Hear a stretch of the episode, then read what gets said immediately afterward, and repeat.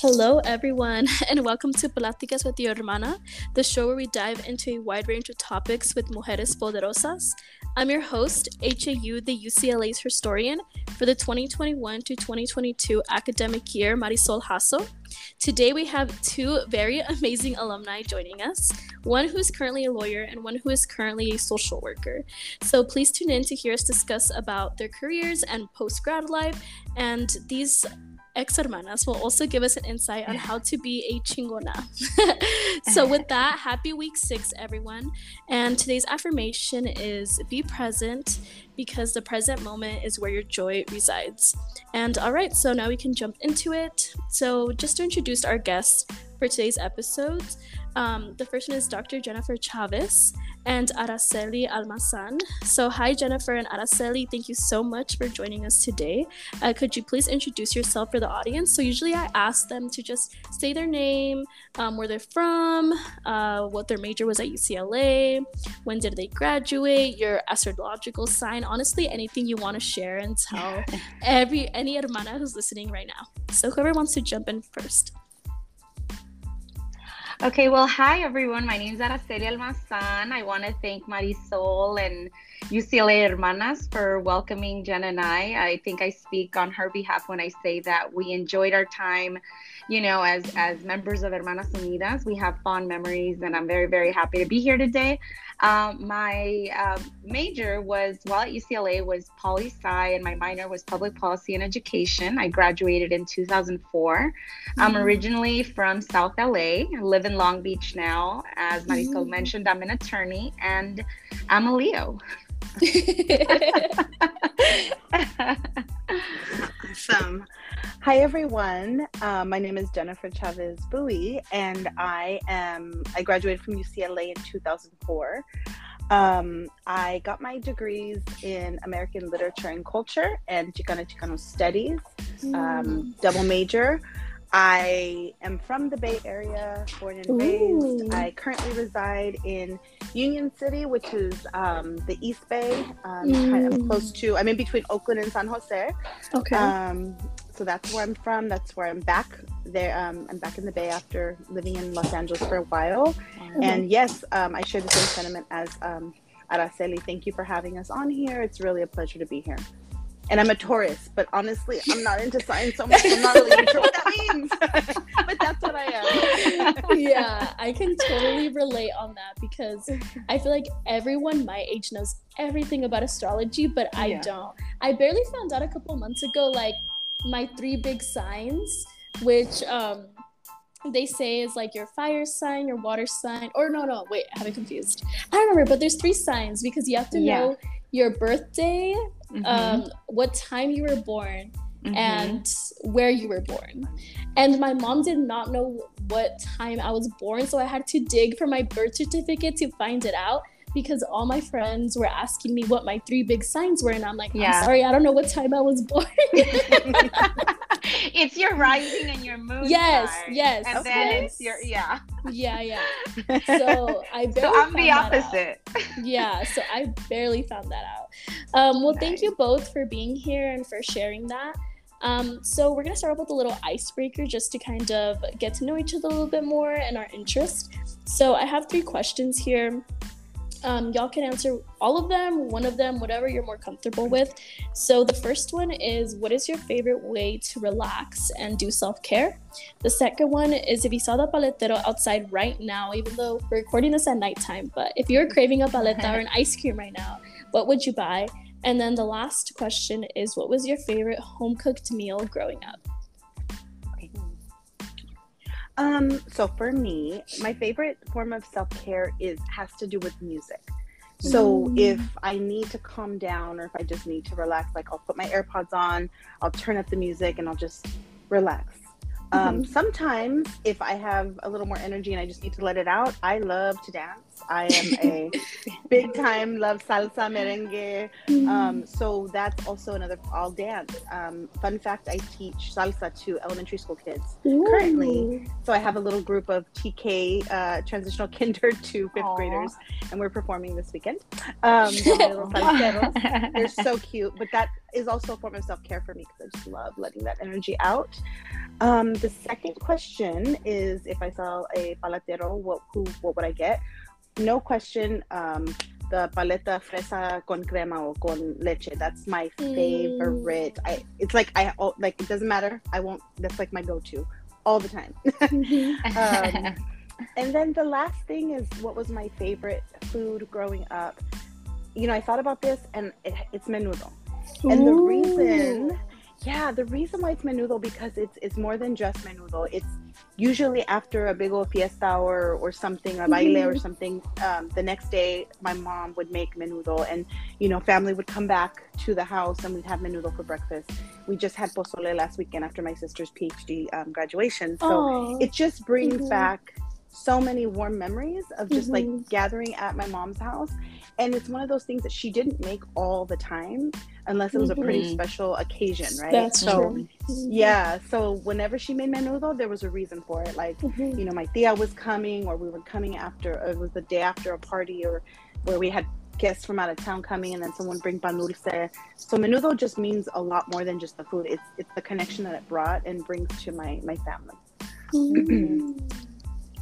So for me, um, favorite way to relax and self care has always been, you know, either it's usually the beach or the park and walking and fresh air, just being out in the open. Um, I think that, and we'll get into this a little deeper, right, when we talk about our chosen profession, what our day to day looks like.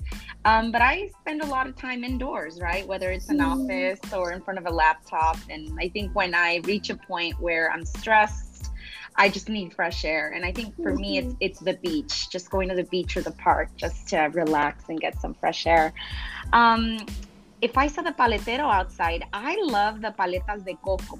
I really yeah. like that one. That is, I really love it. I, I like the ones that have like pieces of fruit, you know, those mm-hmm. chunks so yeah, I would definitely, 100% it would be a paleta de coco. And as far as what my favorite home cooked meal is, it's funny that Jen mentions menudo because I thought pozole, and it goes back to exactly what she said. Yeah. Because we associate these meals with holidays, right? When mm-hmm. do people make pozole? It's like holidays, gatherings, and it's something that, quite frankly, I still haven't figured out how to make.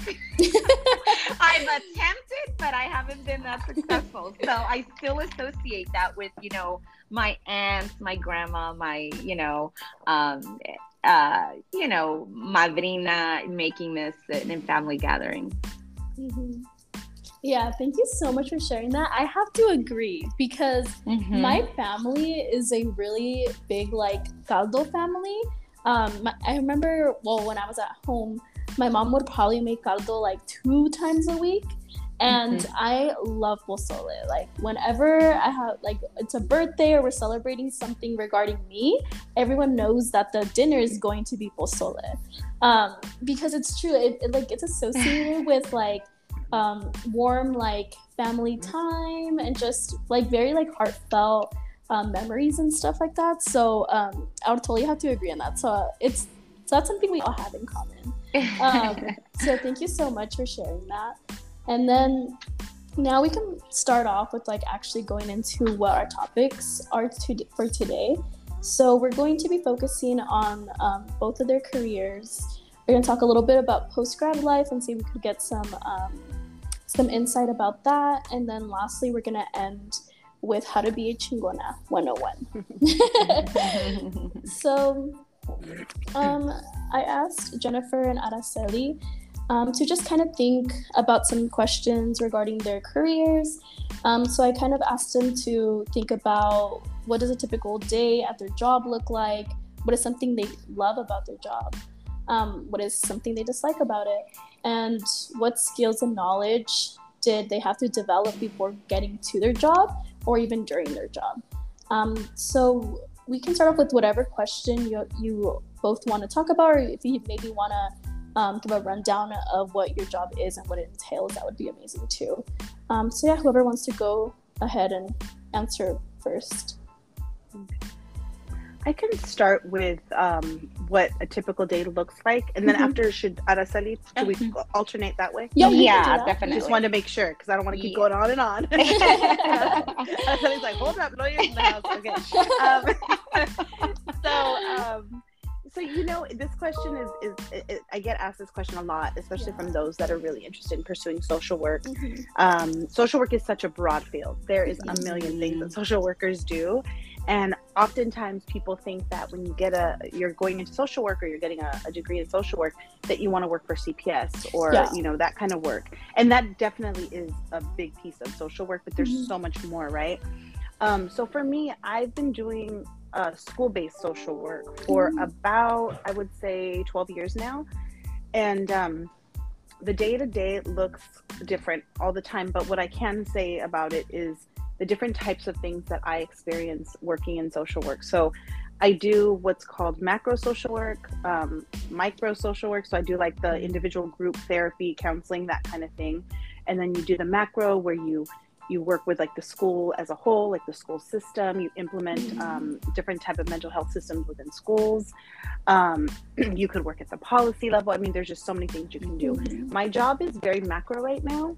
Um, I work with um, one particular school district in the Bay Area, but I also support other school districts in the Bay Area, in Alameda County specifically. Mm-hmm. Um, and so my job consists of implementing mental health systems that are effective and sustainable in within schools.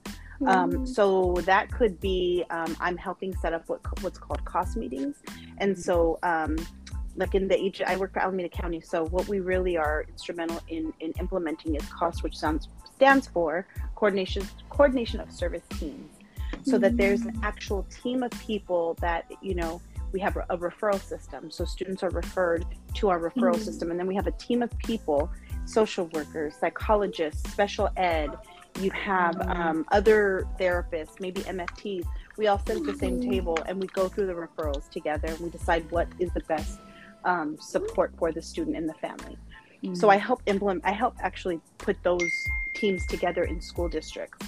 Um, at the same mm-hmm. time, I could be doing just last Friday, I was at an elementary school and I was doing a presentation on test anxiety for mm-hmm. fifth graders. Um, sometimes I'm called to go to the high school um, because there's a crisis or something happens, and so maybe staff are affected. So I work with teachers um, as well. If there was, um, you know, we had an unfortunate incident where there was a stabbing on campus, mm-hmm. so I had to go and do some processing groups with with the teachers. Mm-hmm. Um, so at any moment, I can be pulled in a lot of different directions um, within this work. So I do love the flexibility of, of all of mm-hmm. that. In, that is, and, and I can teach kinders how to, you know, um, how to breathe do meditation exercises. Mm-hmm. So there is really a range of things that we as social workers do, but really my job right now is implementing systems and um, and training teachers as well um, about trauma and all those fun things. Mm. So my day to day as an attorney, so as, as as Jen mentioned, this applies in the legal profession too, where you have attorneys that specialize in different areas of the law, right? So you have like family law, corporate law, um, patent law. I, I, mean, it's there's a whole host of areas of specialty. I'm a municipal um, law attorney. What does that mean? We represent cities, elected officials, and if those cities happen to have a police department, a fire department, then we represent them too. And you know, when I started practicing law, I started practicing healthcare litigation. So we represented hospitals, sued insurance companies like Blue Cross, Blue Shield, Aetna, you name it. I did that for maybe about two and a half years, and then I transitioned over to employment defense. So we were representing the bosses, the companies. Um, and I did that again for another two and a half years. And now I've been at this current firm and in this area of law for the last five years. And um, even after you choose um, what area of law you want to focus on, you have a decision to to do to practice exclusively either litigation or transactional. So transactional is more like advisory. So people hire you not only to uh, draft contracts, but the, but to provide insight as to you know what decisions they should make in that specific arena. And litigation is what you see in the movies, right? It's it's the whole motion practice, which is we're going to file a complaint in court. Mm-hmm. There's going to be depositions. There's going to be written discovery um, motions are filed, that sort of thing. Mm-hmm. Um, litigation tends to be a little more adversarial, definitely, than the transactional advisory component. But in my day to day right now, I probably practice, I would say, 50% 50% litigation and 50% transactional and advisory. Mm-hmm. And in my firm what I do in the transactional advisory area is I attend city council meetings. So, you know, mm-hmm. each of your respective cities has, you know, five sitting council members. Uh, the city mm-hmm. has a city manager. They run the city, and yeah, we we um, interface with directors of each of the city departments, and we provide advice. We join calls. We attend, you know, meetings to discuss different decisions that the city's thinking um, of taking. And, you know, cities, you'd be surprised, they get sued for a number of things. It's not just your, you know, run of the mill, like slip and fall when you're walking down the sidewalk. I mean, there are water rights issues, there are land use issues, you know, there are developers that nowadays more so than ever are coming into communities and, you know, they're trying to you know build a, a skyscraper or something of the sort you know and there's issues protocols and things that the city has to comply with. If not they're going to get you know they'll have issues with um, you know state law. Mm-hmm. um, so yeah so it's very very interesting. It's very interesting. It's a hybrid of you know the law and politics. Um, so it's so there's no uh, every day is exciting to say the least they keep you on your toes all the time. Yes. Thank you both for sharing more about like what you do in your job because I know there's a lot of hermanas out there that are looking into being um, going into law or being attorneys. So thank you for showing that aspect. And then um, I know social work is also something super broad that people. I, I also always just think about it being like CPS sort of thing. So thank you for sharing that side of it and showing how like not only flex how flexible it is, but also um, how like the range of things that you can do within your job. That was really interesting to hear. So thank you for sharing that side of it. Um, so before we go into the next topic, would you both kind of maybe say something you love about your job and maybe something you might dislike about it? Um, just to kind of give like the your thought on it and why kind of you chose that career path. Yeah. So I what I love about social work and, and my my role is that it is like I said, you know, not every day does look the same. And mm-hmm. one minute I can be working with kinders, and the next minute I could be training teachers, or I could be mm-hmm. going to the high school and working with high school students. So I do love that.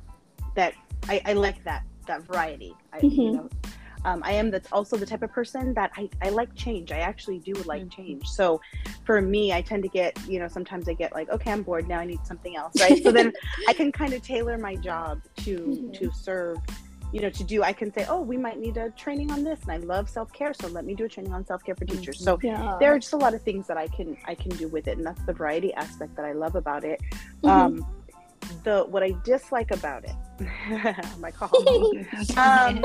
um, I, I, I, I, thought a lot about this because I really yeah. feel so in my my role within education um because um, I also got a master's in education as well. So I did a social mm. MSW and I also did masters in ed. Um, okay. And what what I'm finding, especially now in these times that we're living in, mm. um, you know, for some odd reason, when within MSW programs, there's always a you can get your MSW with like a law, you can or you can get your MSW with a concentration in public health, right? Uh-huh. So there's all these different routes you can go, right? Mm-hmm. However, for some odd reason, there is no program where you can do an MSW and a master's in ed. Mm-hmm. To me, those two are embedded, in my opinion, yeah. but they're seen as very separate. Mm-hmm. And I for and I've always felt this way for the longest time. It's always been very separate. You know, you have your school system and then you have like mental health services within the school. and it, it they don't they're not embedded together and that's why there's so much Mm. pushback sometimes when it comes to working in schools because and, and, and there's a variety of reasons why there can be a lot of pushback but some people don't really understand our role within the schools they don't understand what therapy in schools or what mental health in schools actually looks like so but but they're really concerned sometimes there's concern about the student missing class or um, you know or, or office space. If you are a social worker you are going to find out very fast that to have an office space a confidential office space is a luxury because I can't tell you how many times I've been in an old closet, an old bathroom. I've had to share, Oh, so of course I can't do confidential, com- you know, conversations with other people. One of my admins said one time, like, "Could you share an, uh, a, a, an office with our counselor, our college counselor?" I'm like, "No, I need my own Mhm. office." Yeah. You know, so it's stuff like that. But again, I believe it's because there is this idea that mental health is here and school education is here. yeah. Mhm. And I think the pandemic revealed to all of us Mhm.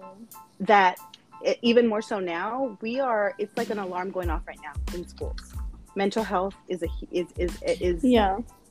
even more present than Mhm. it ever was the, the need for mental health is even more present you have teachers burning out you have you know shortage shortage of subs you have kids who Mhm. have been at home for uh, I over a year almost two years and they are they are off the hook right now at the schools Mhm. and um, and I think that's something we're seeing all over. So I think the pandemic has ripped off that layer and revealed to us that we're not okay, and we need and mental health needs to be a priority yeah. um, in schools, and and sometimes it's just not.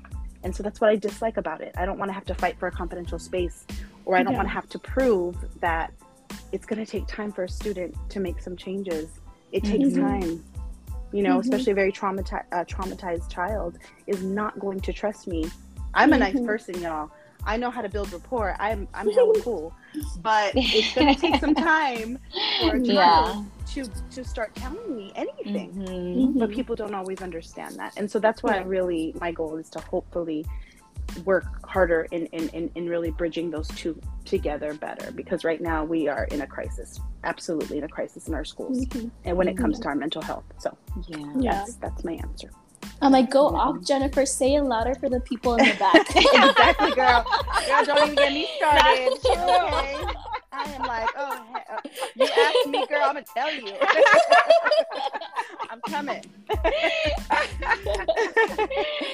but it's true. Like people don't get it, right? It's not that quick. Like when you say, Jen, Mhm. like kids need to warm up. It's gonna take time. This doesn't happen overnight. And Yes. No. they're they're not sensitive to, you know, the challenges that kids are facing and yes yeah. Yeah, it's real right now. It's like as if I Mhm. said, Marisol, tell me your deepest, darkest trauma. yeah. Or Araceli, tell me Yeah. right now, tell me what's going on and what's the biggest thing you've experienced? What traumatic episode? You're not going to be like, oh, okay, Jen, let me just tell you. I mean, Yeah. exactly. So anyway, yeah, yeah. definitely. So in my space, let's see, what do I like about my job? I like that I'm constantly, um, and this is both, I guess, because of the stress that comes with it. It's both good and bad, right? So the upside is that I'm exposed to a million and one things, and every day I feel like I'm learning about a totally different topic. So the law is general, but when you're representing cities, elected officials, municipalities, you know, whatever issue we tackle this week is going to be very different than what we're tackling a month from now. And Mhm. naturally, you know, my boss is doing this not only to me, but to all the attorneys that work in his firm. It's like, okay, figure it out. So that's exciting because, again, you're broadening your skill set. You're constantly, you know, learning new things. You're constantly interfacing with different agencies, and that keeps you on your toes, right? It doesn't, the, the work isn't monotonous. So it's not like you're Mhm. doing the same thing over and over. But then the downside is that that comes with a lot of stress, right? And Mhm. A lot a lot of stress. And i think you have to know when you are considering whether to go to law school how you're wired right? There are people that are that it's innate. It's how they're wired. They can Mhm. function very well under pressure. And even if they you know struggle a little i think they sort of bottle it up for a hot second and then Mhm. they're in fight or flight mode and then they make it happen then they get a breather and they're back to normal right Mhm. um, but you have to know whether you're pursuing a law degree for the right reasons, right? Mm-hmm. I've always said I I don't have children, but I see a lot of parents who are attorneys or for whatever reason they feel that their kids should pursue either medicine or the law. Mm-hmm. And I mm-hmm. always think geez, talk about pressure. Poor kids. You know, let them mm-hmm. choose what they're passionate. If they pursue their passion, they're going to be happy. And isn't happiness ultimately what we should all strive for? Obviously, you know, we mm-hmm. want to be financially stable. We want to be able to provide not only for ourselves, our children, our parents, um, whoever that may be, but the legal mm-hmm. profession is stressful and there's no denying that, you know? So, um, I've always told people, you know, when they ask me, you know, I'm debating whether to go to law school. What are your thoughts? And I always say, hey, if you, if this is your dream, if you've wanted this for some time, then do it. And if you think that one day you're going to be on your deathbed regretting not having gone to law school, you know, mm-hmm. in the earlier stages of your life, then do it. But do it because you want to and because mm-hmm. you're willing to do whatever it takes to not only graduate from high school uh, from law school, but to study for that bar exam and even after the bar exam you know it's a lot that comes with it in in this space. Um so again i think it's it's twofold right? It's exciting because mm-hmm. it's new things coming at you develop you're developing a broad skill set but it comes with it, it, it comes with with stress. So you just have to be aware of that. And that's definitely something that sometimes makes me think, oh, geez, you know, why didn't I just move to Europe and I don't know, learn some random trade to be gainfully employed in an island somewhere? But no, but then I come back to reality and I remind myself, you know, this is definitely something I wanted to do since I was like 17 years old. And if I could yeah. do it all over again, I definitely would. Mm-hmm. Yeah. Yeah, thank you for sharing that. I wrote that down because I thought it was so important. Do it because you want to, not because okay. someone is pressuring you to do mm-hmm. it. Um, So I think that's super important. So thank you so much for sharing that. Um, so thank you both for um, talking a little bit about your careers. Um, now we're going to transition into talking about post grad life, especially since graduation's coming up soon, and there's a lot of hermanas that are graduating um, this year. So um, I have two questions that I would love for both of y'all to answer. Um, the first one is um, if you've heard of the term imposter syndrome, um, have you had any experience with like feeling imposter syndrome when you were in undergrad or any time like in education or even in your workplace? And how did you personally cope or deal with it? And then the second question is Did post grad life go the way you originally thought and planned? And what surprised you most um, during your grad life journey. So, your post grad life. So, yeah, whoever wants to go first, welcome to speak on it. Um, sure, I can. I can start. Um, mm-hmm. yes, imposter syndrome. Uh, yeah. mm-hmm. um, yeah. Oh my gosh. Uh, you know, especially as a woman of color mm-hmm. or Latina woman. I mean, I I cannot tell you. Um, you know I, I kind of feel like I I learned I've I've been learning for a really long time. It's not something that I've I feel like I've you know I, I have definitely experienced imposter syndrome. Sometimes I still experience it. Mm-hmm. And let me just let me just share with you for the longest time. Okay, so I got my doctorate I think in three years ago. I, mm-hmm. Now, for the longest time, I would not put doctor in front of my name. or I would, you know, I would, you know, mm-hmm. sometimes I'm in meetings or and I just was like, I'm just Jennifer, you know, I'm just Jennifer. Like that's yeah. just who I am. Mm-hmm. I got, you know, I earned this degree, mm-hmm. but I felt weird putting it in front of my name for a little bit. Yeah. And I think there's a lot that comes from it. Um, I think there's a, a reason why you know i think when when you go to college and this might be for another podcast another five hours or whatever but i will say when, when you go to college and you're one of the few to do it it's a very mm-hmm. isolating experience. It can be very isolating. Yeah. And sometimes I felt like I've kind of going through my UCLA experience, I, I felt like I was living two lives essentially. I was living my life at home with my family in the Bay, my with some of my best friends, and I was just like, you know, they would ask me how, how, what's the guy situation over there? How are the guys? And you know, how are the parts? You know? And they wanted to know all like the juicy stuff, right? Uh-huh. And then I would go back to LA, and I go to back to UCLA with my hermanas and and other friends and we would have like these really amazing conversations mm-hmm. about like what's happening within our community and yeah. just the inequities and the inequalities and mm-hmm. you know mm-hmm. we're we're hyped and we're ready to like oh heck no we're gonna you know mm-hmm. we're gonna mm-hmm. stand up for this and we're gonna do this because people are being treated horribly or no one's going to college like when we were at ucla i want to say we were about 10% of the Latino Latinx population at UCLA. Mm-hmm. Wow. And there was 3% African American. And it felt every bit of that many mm-hmm. times. Mm-hmm. And so I think, you know, when I was living like this double, like passionate, mm-hmm. going back, you know, to LA and then coming home and then kind of downplaying that a little bit, mm-hmm. you know, it, it, it, was just a really hard thing to juggle. And so as I've gotten older and as I, you know, I went on to get like two more master's degrees and I got my doctorate, mm-hmm. um, I still proud and I was, I was like, yes, I'm doing this. But there was always this like, I don't want to, I don't want people thinking that I think I'm all that. Yeah. I don't want people think my cousins or my family because sometimes they're like, oh, she thinks she's all right. You know, Ira going yeah. to, you know, diploma for her degrees, you know? Yeah. so, so I think I've, I've, struggled with that, right? And so mm-hmm. when it came into going into the field and to being a professional, um, mm-hmm. I, I experienced a lot of that because I think I didn't have the confidence in myself even though I earned the degrees, I worked my butt off, I did all the things that I had to do, I didn't have the confidence in myself. So I was early on in my career, not so much now, but early on in the, my career, I experienced some really, you know, some racist things with social workers who were racist mm-hmm. towards me. Mm-hmm. Um, and I, I really, I would hear them and I'm like, but I wasn't at the time when I first started, I wasn't confident enough mm-hmm. in myself because I was very new to the field. Mm-hmm. I didn't have a ton of experience. So I wasn't confident enough in myself. So I kind of let it, you know, get to me. Now I think had I known, you know, I would have done things way different now. But mm-hmm. that is life. Like we learn, right? I'm not going to beat myself mm-hmm. over it.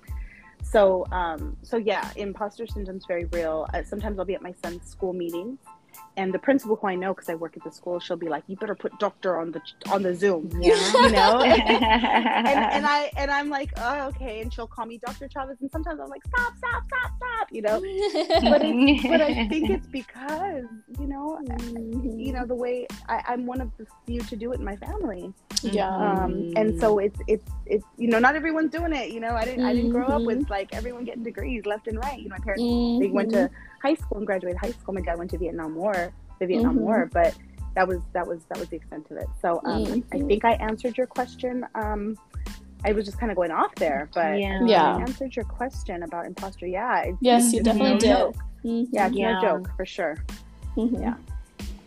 Yeah, and for me it's been it's been the same. You know, I think it's unfortunate when we think about, you know, the fact that our experience is nearly identical. It doesn't matter you know what university a Latina graduates from or how many degrees she has, right? We all go through this at one point yeah. or another, and it takes a while, right? It takes a it takes a long while. Um, just you know, like Jen, after UCLA, I went to law school to UC Davis. After that, I got another master's degree in uh, from Columbia, and then from mm-hmm. the London School of Economics overseas and every step of the way you know i just felt like i was constantly surrounded by a majority of people that were not only white but privileged mm-hmm. and then the mm-hmm. few latinos who were also um, in my program were mm-hmm. privileged latinos right especially mm-hmm. in new york mm-hmm. at columbia and at the london school of economics were privileged Latinos that were coming from their respective countries, right? They weren't even born in the US, they didn't even live in the US. So that's a whole nother experience altogether, too. Yeah. And, you know, when you're navigating these spaces, you graduate, you get your degrees, you get, you know, your first job. And again, a majority of the people, you know, around you are not people of color, you know? And if they are, it's, it's, the level of experience, the amount of experience that you come in with that makes you question yourself, right? Mm-hmm. So, as Jen mentioned, I'm sure there were other social workers that were people of color, but because you didn't have the experience, the same, you know, same as me, like I didn't have the experience, you question yourself and you really have to come back to the drawing board. And it's almost like you have to pump yourself up and get back to basics and say, hey, you know, you graduated from UCLA, the number one public university, you know, in the world and you graduated from all these different institutions this is no this just didn't happen. Like you have what it takes to not only excel in this position but to you know move and advance in this company and in this sphere. And it's it's unfortunate. I think that's why it's important for us to surround ourselves with people that are positive with people mm-hmm. that are you know inspirational with people that have insight to impart um, because it's not an easy trajectory. You know, there's going to be nights when you mm-hmm. are just down, when you may cry, when you may question yourself. But you know what? You wake up the next day and you start from scratch and you make it happen. And with every passing day, um, you know, you develop thicker skin, you become more confident. And with that confidence comes like the ability to to make demands, you know, as far mm-hmm. as or to throw your name in the hat, right? For a position that you never even thought you were mm-hmm. qualified for. So I think it's it's it's very important to, you know, take it day by day, trust the process and never forget that you know, you're exactly where you're meant to be and you have what it takes to to excel in this mm-hmm. in this sector. Mm-hmm. I want to actually piggyback off of something really quickly that Araceli mm-hmm. said. Mm-hmm. And I want to just make sure I say there were times sometimes where I had to fake it to make it. Yeah. Mm-hmm. And when I say mm-hmm. that, I will never forget one of my first jobs was in East Palo Alto. Shout out EPA. Um, Palo Alto. And um, I remember I got hired and they were so excited to have a school social worker. And um, I was excited but nervous because it was just like, what am I getting myself into? And um, I remember the principal tells me, okay, I'm going to team you up with Dr. So and so at Stanford Children's, and together you and him are going to do a PD for our teacher. You're our teacher, so I'm going to give you his contact info. And I remember thinking, like, okay, I literally just moved back to the Bay from LA. Mm-hmm. You're, I'm going to meet this doctor okay, mm-hmm. doctor from Stanford Children's Hospital. Mm-hmm. Uh-huh. And him and I are going to work together to create a PD. And I'm like, what? In my head, I'm like, what the heck am I doing? So then I remember I met him. He was just amazing. He was so cool. Uh-huh. But you should have seen me at that meeting with him. I was just shaking my head like, mm-hmm. That's right. Yeah, no, I agree. I absolutely yeah. agree. You're you're absolutely right. Yeah, what we need to do with teachers is we need to talk about behaviors in children. And in my head, I'm That's like, girl, true. go off, girl. Go off. Yeah. You, are, you gotta and I was like, you know, yeah. and there were things I didn't know, and then there were things I did, and then I would do uh-huh. the research after our meeting. But I just kind of like, I can't, I gotta hold my own here. Yeah. Like I can't, I can't. I could either, I could either pump myself up uh-huh. be confident and be like, okay, yeah. here I am. Uh-huh. Or I can crawl into a little hole and say, hold on, I just graduated. I don't have a ton of experience. Exactly. you know? And I was like, exactly. I can't do that. That's not gonna no. work. So Mm-mm. so I, I, I stepped up. I you know, I was like, all right, let's let's do this. And then I, I left and I was like, oh my God, I got to do some more research. what, what, did we learn at USC? What did they tell me again? I know. exactly.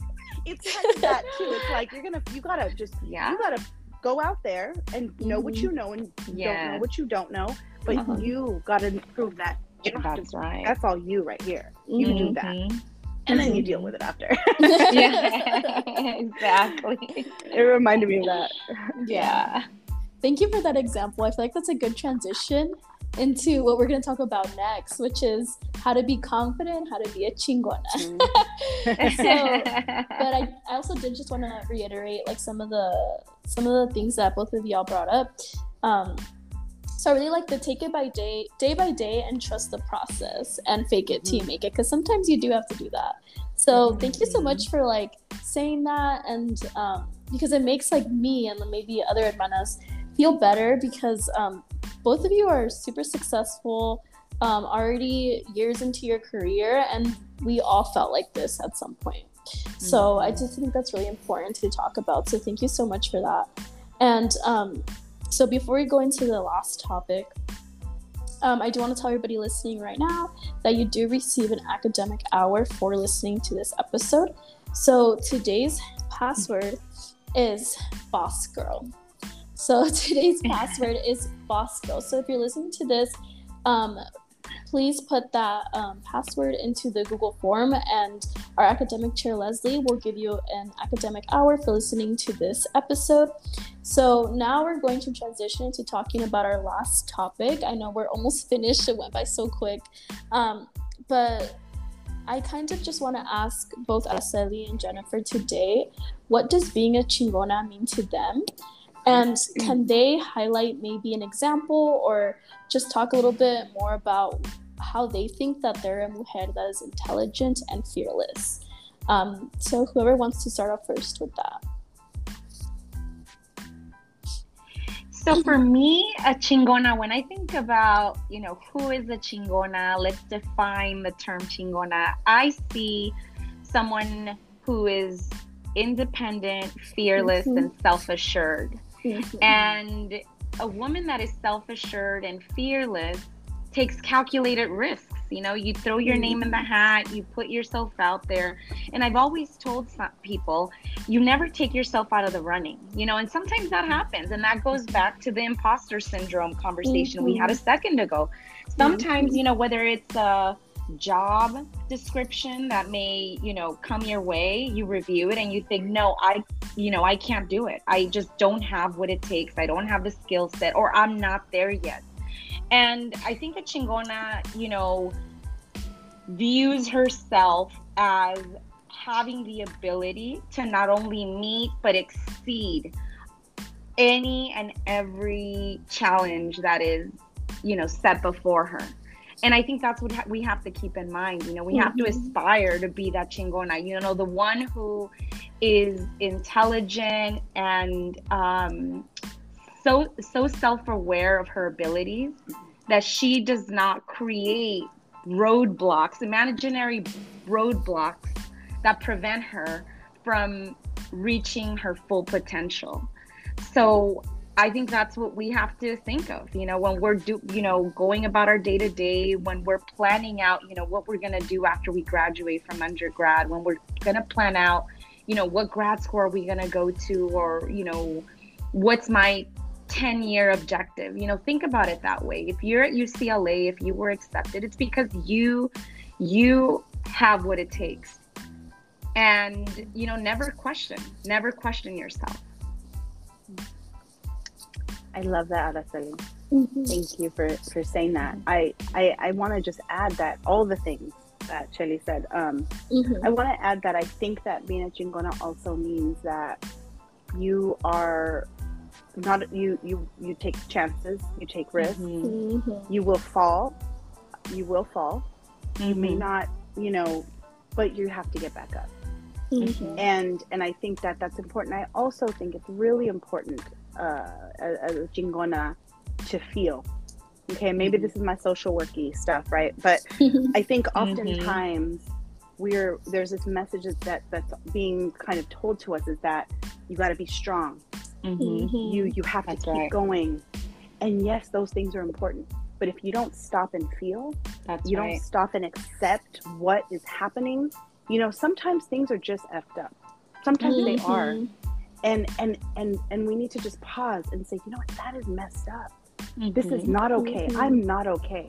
To mm-hmm. be able to experience your emotions, to feel your emotions, to sit with your emotions, to talk about talk through your emotions that to me is so important because we're mm-hmm. often you gotta be strong you gotta keep going you gotta keep moving mm-hmm. and we do those mm-hmm. things and we're so exhausted and mm-hmm. we, we we completely flop and we fall and, mm-hmm. and we don't know what to do because we're trying to like be that strong person.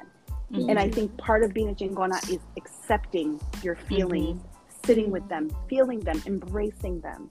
It's okay to cry. It's okay to be upset. It's okay to not be okay.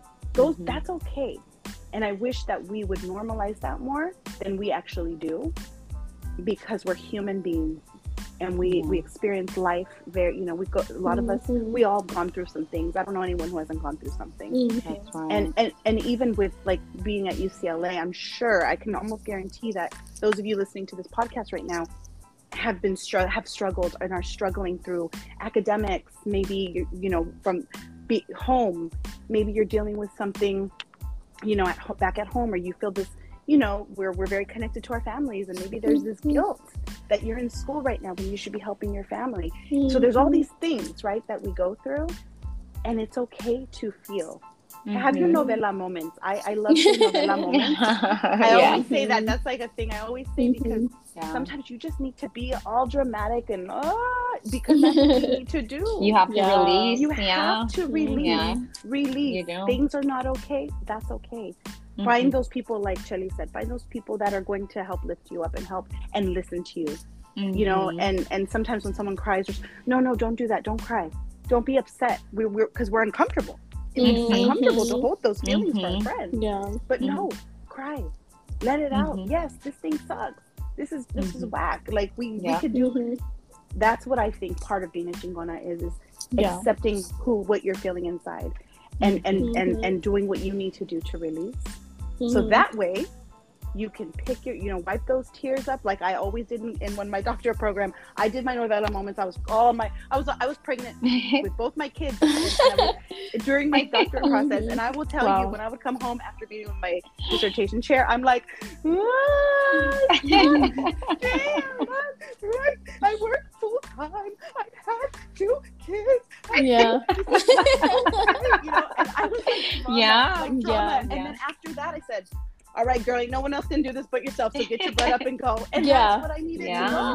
Mhm. Because at the end of the day, no one has your back like you have your back. Yeah. Yeah. You can be supported. You can have the Mhm. most supportive people in your corner. But at the end of the day, either you do it or you Mhm. don't do it. There is no other option. So Yeah. that's that's what part of being a chingona is. Mhm. Yeah. Hope I helped answer that. Yes, that was such a good answer because I've never Yeah. looked at it that way. Um, Mhm. and I think that's like a really big first gen problem sort of thing. Um, because it's like you gotta work hard, you gotta keep on going, like don't give up. Um, I feel like that's always engraved, especially in like first gen students. Um, so I Mhm. really like how you emphasize like accept what you're feeling inside, like life sucks sometimes, but you're the only but you're the only one that can tell yourself like you can do it or you can't Yeah. do it, you know? Yeah. Um, and then I liked how you mentioned the be dramatic sometimes because I feel like I feel like being dramatic sometimes can really help you like let go of things or just feel Yeah. things in general. Yeah. Even Yeah. if they call you dramatica because um, Yeah. my whole family always calls me dramatica, like my soul is bien dramatica, blah blah.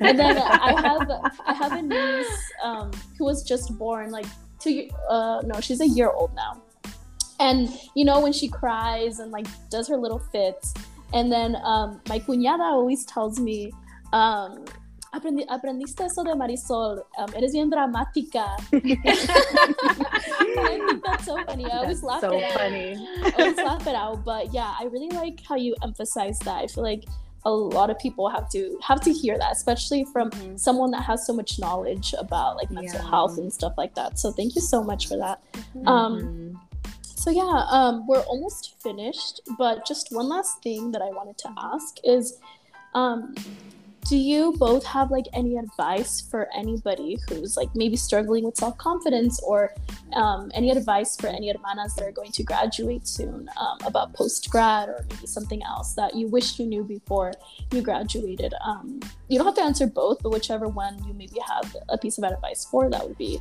much appreciated. Okay, you can- um so i i think so just kind of going back to the self-confidence you know i always tell my students i'm also an adjunct professor at uh, cal baptist university downtown okay. hmm and um, i'm always telling my students that um, you know at the end of the day no one knows who you are but yourself Mm-hmm. people can say things they can treat you some way based on what they think who they think you are but at the end of the day you know yourself better than anybody Mhm. and um and and and, and it's hard, like i said you know i'm not always perfect with confidence myself i'm not going to sit here and Mhm. pretend like oh i'm the most confident person right here in this Mhm. podcast Yeah. right like no i have my Mhm. i have my my days and my moments but at the end of the day Mhm. you have to find it within yourself and tell yourself like i am capable i can do anything i can accomplish anything i didn't come this far to get this far right Mhm. Mhm. you you know you just and and and, and things are going to be hard accept that things are going to happen life goes on we're in school and Mhm. life goes on life don't Mhm. care if you're a student like it's like you Yeah. know, Yeah. especially for those of you who don't live at home or live or maybe home is a little bit further like Mhm. things will happen but don't give up because at the end of the day and maybe sometimes what's helpful and i'm sure you all do this um, with hermanas but like vision boarding is amazing Mhm. because it keeps you connected to your goals put it up in your room you know um, put whatever whatever helps you keep focus of what it is that you truly want for yourself so when you mm-hmm. have those mm-hmm. moments of doubt go back to your vision board no at the end of this is what i want and this is how i have mm-hmm. to get there mm-hmm. um, but again you are the only one who has your back so yes you, yeah if you do either you do it or you don't do it mm-hmm. if you think you mm-hmm. can you're right if you think you can't you're right that's how powerful mm-hmm. our mind is. Mm-hmm. Yeah. And I didn't make that quote up. It was Dr. Seuss, y'all. So I'm not. Gonna but that's true, right? That's true. It's yeah. Like, mind, our mind tells us what we can and cannot mm-hmm. do. And the last thing I will say, and I think this is really important, is that when we are when I, I go back to my my bachelor uh, when I was getting my bachelor's degree, mm-hmm. And I remember there was this pressure that I know I put on myself, and I felt like people were feeling and maybe weren't talking about it but I felt like we already got through UCLA. We already got through this like big, huge, like crazy experience that was amazing and just a whirlwind of emotions. And now I have this pressure that I need to know what I'm going to do because mm-hmm. everyone knows what they're going to mm-hmm. do, or people are mm-hmm. talking about it. Um, oh, I, am What are you doing? Oh, I'm applying to law school. I'm doing this. I'm going to go to mm-hmm. med school. Mm-hmm. And there's this pressure we put on ourselves that we have to know what that next move is going to be. Mm-hmm. And sometimes when we rush those decisions, we realize that maybe that's not really what we wanted, but because we mm-hmm. feel like we have to mm-hmm. prove something to everybody else, or we have to mm-hmm. have an mm-hmm. answer, mm-hmm. you know. And I just want to tell everyone listening, you don't have to know exactly what the next step is going to be. Don't feel that pressure of I need to know if I'm going to law school, getting my master's in education, getting get a you know go to medical school, I'm going to study for the MCAT. Like you don't have to know. You're so mm-hmm. young when you graduate mm-hmm. that you take your time if if you don't know. If you know yeah. you have your goals and you're set, then go for it. Go do you, right? Do mm-hmm. you. But don't feel that pressure of trying to do it because everyone else knows. And things did not mm-hmm. go the way that they were planned when I left when I graduated. You know, and that's okay. It's okay. Mm-hmm. Don't put yourself on a timeline but if you know what you want to do and you have it all set up, go for it. More power mm-hmm. to you. But if you don't, that is okay. Take your time. You will figure it out. Mm-hmm. I promise. Mm-hmm. Yeah. My advice. Yeah, and I agree with Jen um, on that point because I was going to say that the second Marisol asked, like, what advice would you give, you know, mm-hmm. undergrads right now? You know, when people ask me, uh, you know, I moved around a lot, lived in different places, overseas, I went to different schools. And I think mm-hmm. if someone reads my resume, they think that I was on it from day one, you know, that this was perfectly planned. Mm-hmm. And I always tell people, you know, I didn't plan any of this. you know, like mm-hmm. I knew I wanted to go to law school, but guess what? I was flexible enough.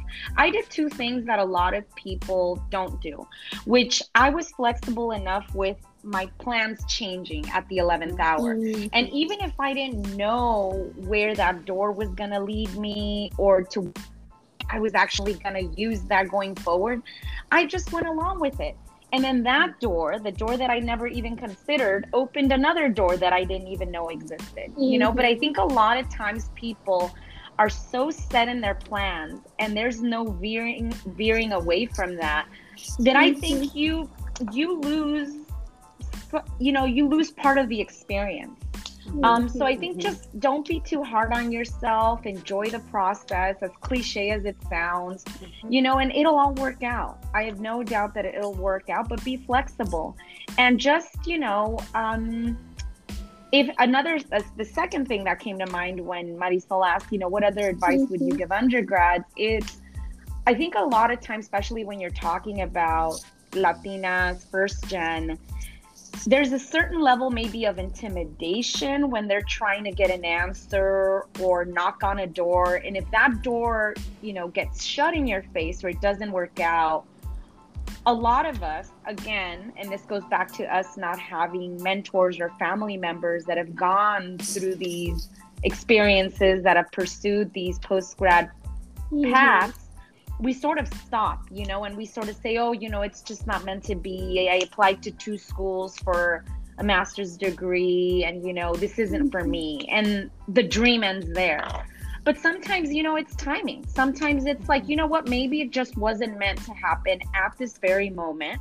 As jen mm-hmm. said you're young. How about you apply to be a research assistant or work for a professor or mm-hmm. apply for a fellowship? You know after i graduated from ucla i moved to sacramento. I applied to the senate fellows program and i worked in the state capitol for a state senator for a year and I did that because I was so busy. I was at, UCLA for five years. I was so busy that I didn't plan accordingly. And I didn't study for the mm. LSAT. I didn't work on applications. So I found out about this fellowship and I applied. Mm-hmm. I got accepted, moved up there. And then when I was living in Sacramento, that's when I studied for you know the, the LSAT and went to Davis. And then you know that all happened. So I just think people just have to be flexible. And if one door doesn't open you know the day after graduating or a few months prior to graduating it's not the end of the world. You know you'll mm-hmm. you'll come to the realization you know 10 years out that everything everything played out exactly how it was supposed to play out and you just have to again trust the process. Mm-hmm. yeah i think that's super important to note. So thank you so much for sharing that especially for um, our hermanas that are graduating this year and maybe they don't know what they're doing afterwards mm-hmm. or are still thinking about that. Um, so i think that's very beneficial um, and important to talk about. So thank you so much. And so we're officially at the end of the episode, which I'm so sad because I had such a fun time talking with both Araceli mm-hmm. and Jennifer. Um, so, yeah, thank you everyone for listening to this episode. Um, remember to follow the podcast, Pláticas with Your Hermana, and our Instagram at UCLA underscore HAU to get notified when we post a new episode.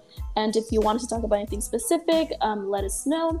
So, before we officially end and say bye to everyone, um, I want to ask our guest um, for maybe like a song recommendation, a Netflix show. Um, I don't know, maybe just anything you want to share, like something fun um, that you want to maybe recommend our audience, if y'all have anything. What was the last show I watched on Netflix? oh, you know what I watched? Bridgerton. Oh my I god! I watched season one, one, and season 2 mm-hmm. and I mm-hmm. actually loved it. You know, I don't know what it was mm-hmm. about the whole, you know, um yeah I, I, love that show so i think that's the one that i was like so obsessed yeah. with i'm like okay back to work you know yes that's a really yeah. good show i watched it i watched it as well it's super popular right now. Everyone's going to like these events for like Bridgerton yeah. and stuff like that too. Mm-hmm. That is yeah. a good one. Mm-hmm. Um, let's see. Um, the well, the one that I really enjoy, it's just fun, is Abbott Elementary. So if you have had a chance to watch Abbott Elementary, it's so it's so good. Yes. It speaks uh-huh. to ed- education as well, but it's really funny. it's uh-huh. it's it's great. So Abbott Elementary is a really fun. It's a fun show right now on TV. Okay, cool. Yeah. Yeah. So thank you yeah. both for sharing that, and thank you. Um, we can end the episode now. So let's just all say bye to the audience. So bye everyone. Bye, bye. everyone. Bye everyone.